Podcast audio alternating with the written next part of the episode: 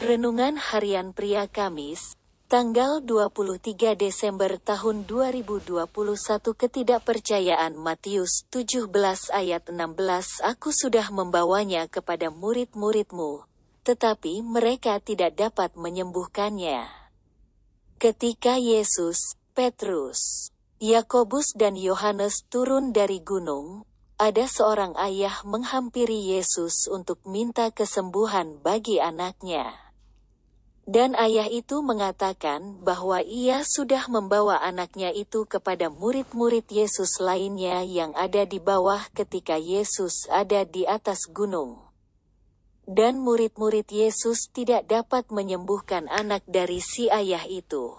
Kemudian Yesus mengatakan kepada ke-9 murid Yesus itu, bahwa mereka adalah angkatan yang tidak percaya. Lalu Yesus mengusir setan yang merasuk anak itu dan menyembuhkannya. Setelah mereka sendirian, mereka bertanya, mengapa mereka tidak dapat mengusir setan itu? Ia berkata kepada mereka, karena kamu kurang percaya. Matius 17 ayat 20a. Kurang percaya juga berarti tidak percaya, dan itulah yang menjadi penghalang murid-muridnya tidak dapat mengusir setan dari anak itu. Kurang percaya atau tidak percaya menghalangi Anda dan saya untuk mengalami kuasa Tuhan di dalam kehidupan kita. Bagaimana mengubah sikap kurang percaya atau tidak percaya menjadi percaya? Jawabannya adalah sikap apa yang masih memenuhi hati atau pikiran kita. Jika sikap kurang percaya masih memenuhi hati dan pikiran kita, maka pasti kita tidak percaya.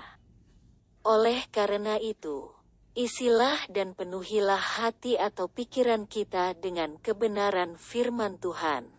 Ketika hati atau pikiran kita dipenuhi dengan kebenaran firman Tuhan, maka pasti kita percaya kepada Tuhan yang baginya tidak ada yang mustahil. Refleksi diri, apa yang firman Tuhan katakan kepada Anda? Bagaimana kehidupan Anda dengan firman Tuhan itu? Catat komitmen Anda terhadap firman Tuhan itu. Doakan komitmen Anda itu.